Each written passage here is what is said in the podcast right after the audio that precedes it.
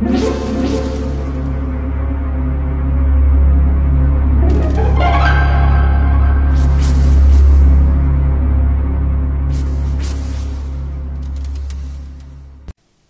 家好，我是小依依，欢迎收听一分钟破。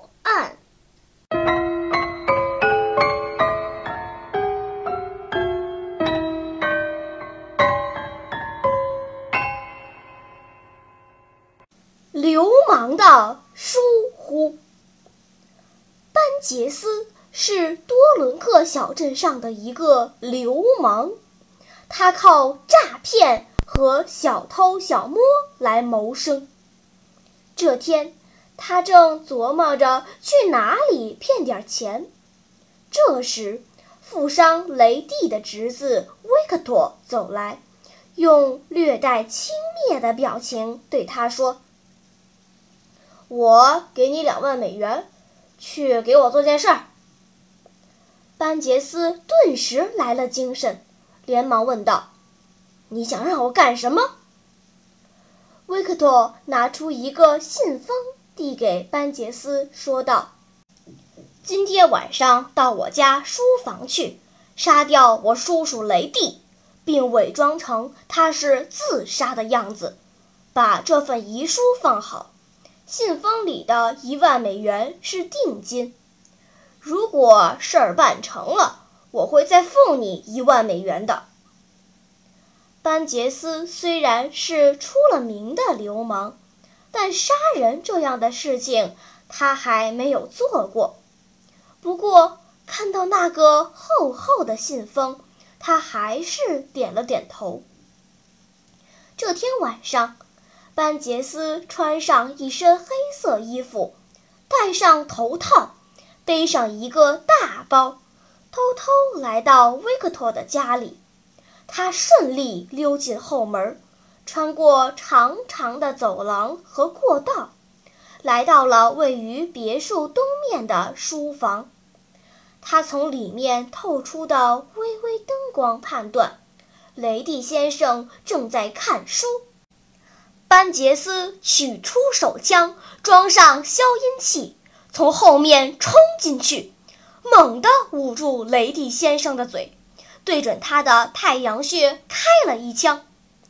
雷蒂先生连哼都没哼一声，就没命了。随后，班杰斯从背包中取出打字机，端端正正地放在雷蒂面前。又把维克托早就准备好的遗书放在打字机出口纸上，最后把手枪放到雷蒂手里，做出刚刚打好遗书、举枪自杀的假象。为了谨慎起见，班杰斯还擦拭了所有他接触过的地方，包括打字机、手枪和桌子。避免留下指纹。第二天，班杰斯喜滋滋地出来买报纸，期盼着得到另外一万美元。当他若无其事地向一个报童走去时，却听到报童说：“特大新闻！特大新闻！有人造假遗书，谋杀富商雷蒂。”班杰斯。大惊失色，他仔细回想昨天晚上作案的过程，确信没有任何疏漏，而留下的遗书也是经过本人签字的，应该也没有破绽。那么，警方是如何确定雷蒂先生是被谋杀的呢？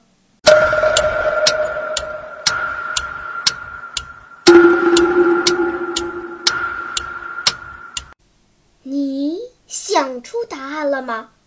现在是拨开云雾探寻真相的时刻。原来，指纹是判断案情的重要依据，没有指纹同样是值得怀疑的重要线索。既然遗书是雷蒂先生在自杀前打的，那么打字机上必然有雷蒂先生的指纹。可是班杰斯为了毁灭证据，擦去了所有的指纹。